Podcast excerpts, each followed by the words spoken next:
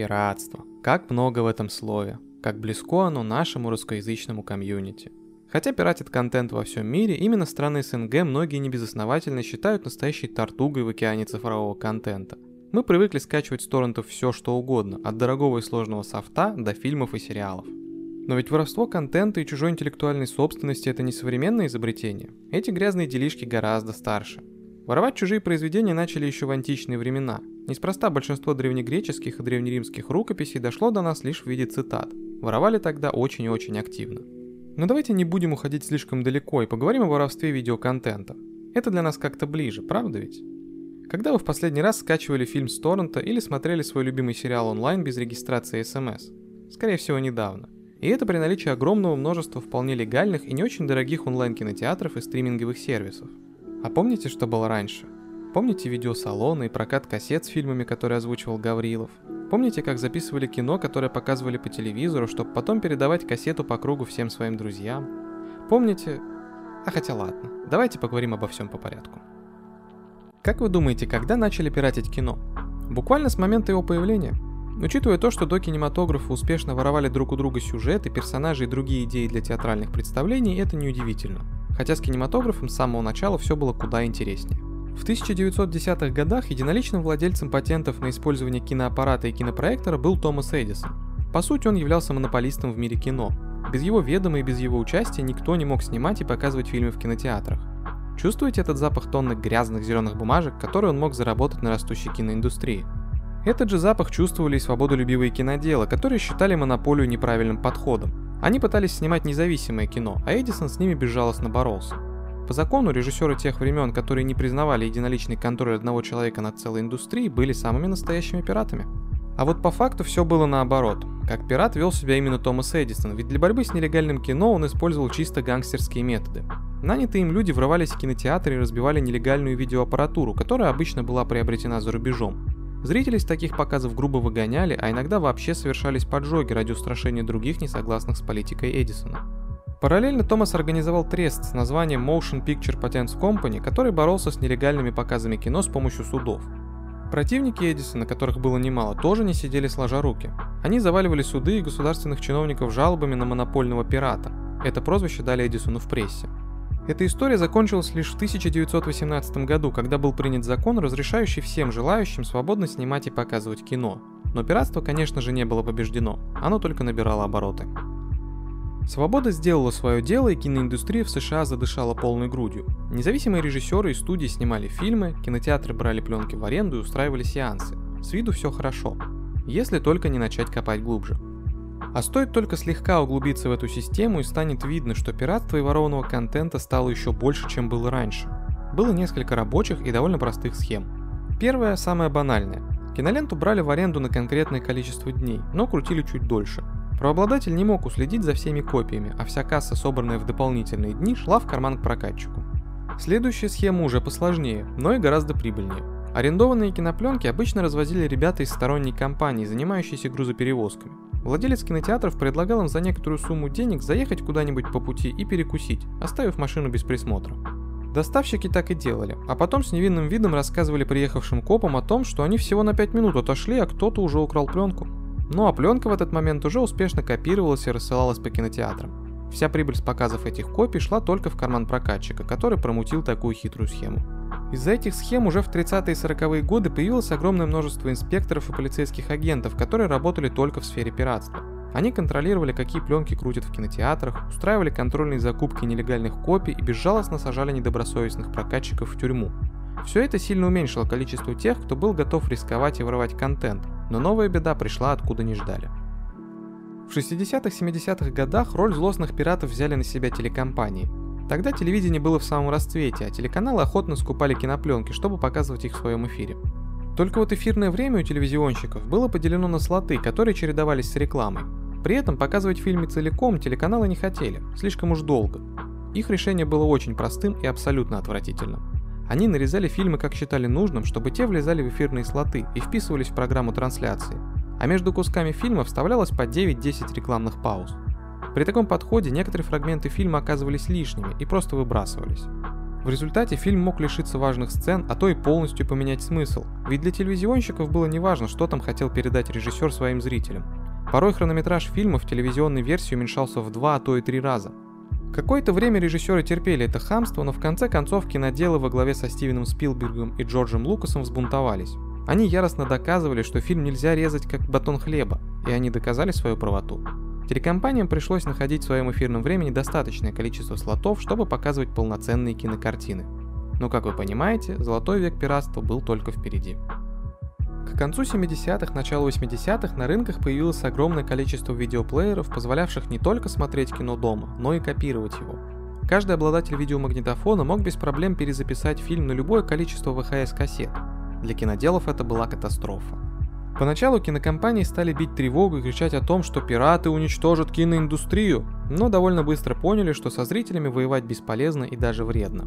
И вот тут они воспользовались принципом «не можешь победить, возглавь». Стали выпускаться легальные ВХС-кассеты с фильмами для домашнего просмотра. Естественно, это не было панацеей, но это оказалось лучшим выходом из ситуации. Учитывая то, что пиратами теперь стали рядовые зрители, шансов на победу у киноделов не было. Именно с появлением доступной обычному человеку видеоаппаратуры родилось такое понятие, как экранная запись или просто экранка. Смелые ребята брали билеты в кинотеатры на последние ряды, приходили с камерами и записывали фильмы на ВХС. Качество было вырвиглазным, в кадр постоянно попадали чьи-то головы, на фоне люди хрустели попкорном и булькали колой. Но это же халява!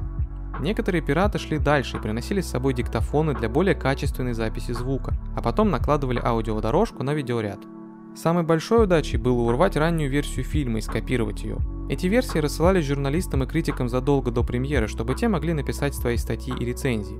В ранних версиях фильмы были недоделаны, там отсутствовали спецэффекты, были проблемы со звуком, но зато пиратские копии появлялись еще до официального релиза. Наверняка многие из вас помнят те самые видеосалоны и видеопрокаты из 90-х, где лицензионных кассет с фильмами попросту не было. 99% того, что тогда было на наших полках, пиратские копии разного качества. Были и совсем отвратные версии фильмов, но были и те, что до сих пор теплотой отзываются в сердцах людей. Отдельным видом искусства можно назвать переводы и озвучку фильмов, которые тогда почти всегда были одноголосыми и любительскими. Тем, кто не застал эти времена, такая ностальгия покажется странной, но разве можно без улыбки и ностальгической слезы слушать шикарную озвучку Андрея Гаврилова? А переводы и озвучка Гоблина?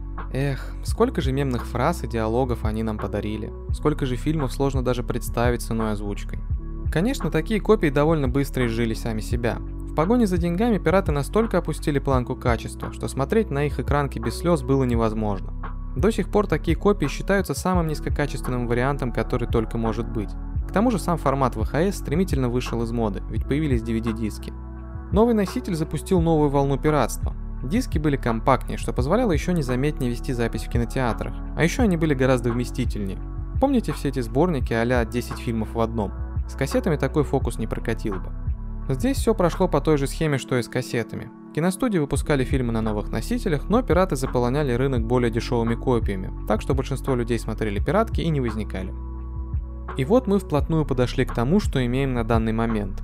Чуть раньше мы упоминали золотой век пиратства. Так вот, он наступил как раз после популярности ВХС и DVD. Интернет – вот тот самый океан, где зародилось и до сих пор живет братство, чье кредо звучит так – Йо-хо-хо или Пакс Торрента. Уже к 2000-м интернет стал достаточно быстрым и популярным, чтобы худо-бедно обмениваться файлами, даже такими тяжелыми, как фильмы. А цифровой формат позволял смотреть кино на любом компьютере без дополнительного оборудования и каких-либо сложностей. И если в 90-х и самом начале нулевых технологий для быстрой и бесперебойной передачи файлов еще не было, то к середине нулевых появилось то, что ударило киноиндустрию так, как ее еще никогда не били. P2P или же полностью peer-to-peer технология, дающая возможность без проблем обмениваться файлами всем участникам сети.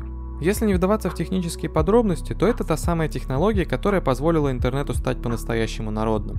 Суть P2P в том, что все компьютеры в сети являются равноправными и равнозначными. Работа не завязана на одном или нескольких серверах, которые можно отключить или просто контролировать. Это означало то, что правообладатели никак не могли пресекать распространение пиратских копий.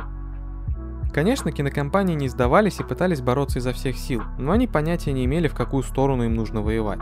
Сначала они пытались отлавливать и судиться с обычными пользователями, передающими пиратский контент.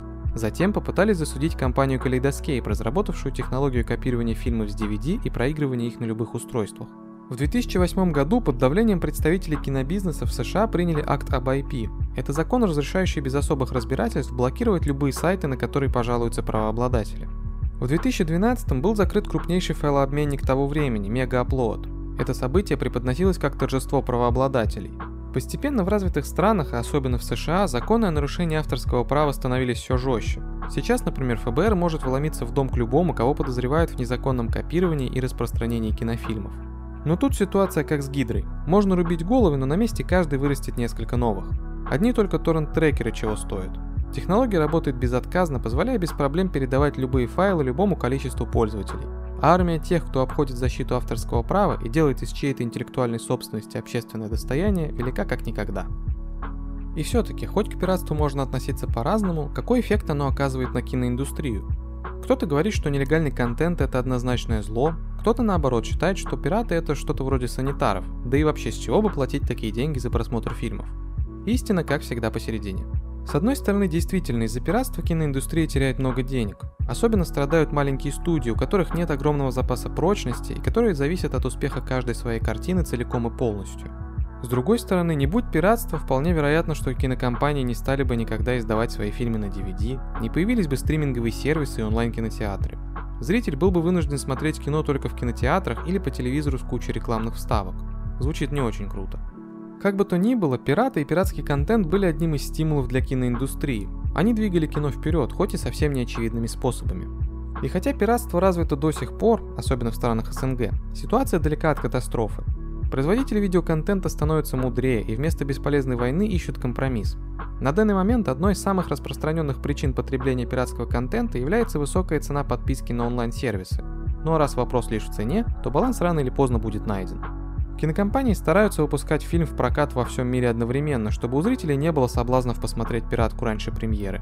Промежуток между премьерой в кинотеатрах и выпуском DVD, а также появлением фильма в онлайн-сервисах, стал минимальным. У пиратов остается все меньше причин воровать контент, хотя, будем честными, не всегда нужна весомая причина. Для многих из нас скачать фильм с торрента стало настолько сильной привычкой, что никакие послабления от правообладателей не изменят этого. Для многих пиратство стало не просто возможностью сэкономить, а стилем потребления. Кто-то придерживается взглядов, что все должно быть общим и бесплатным, кто-то любит чувствовать себя тем, кто обманул систему, а кто-то хочет быть бунтарем против этой системы, и его протест – это отказ платить за контент. А как вы относитесь к пиратству? Качаете ли фильмы с торрентов или вы честный потребитель, который всегда платит за продукт? Будет интересно увидеть ваше мнение в комментариях. Спасибо за прослушивание. Не забудьте поделиться этим выпуском с друзьями, если он вам понравился, и поставить лайк. Это очень помогает нам в развитии и придает сил. Всем пока.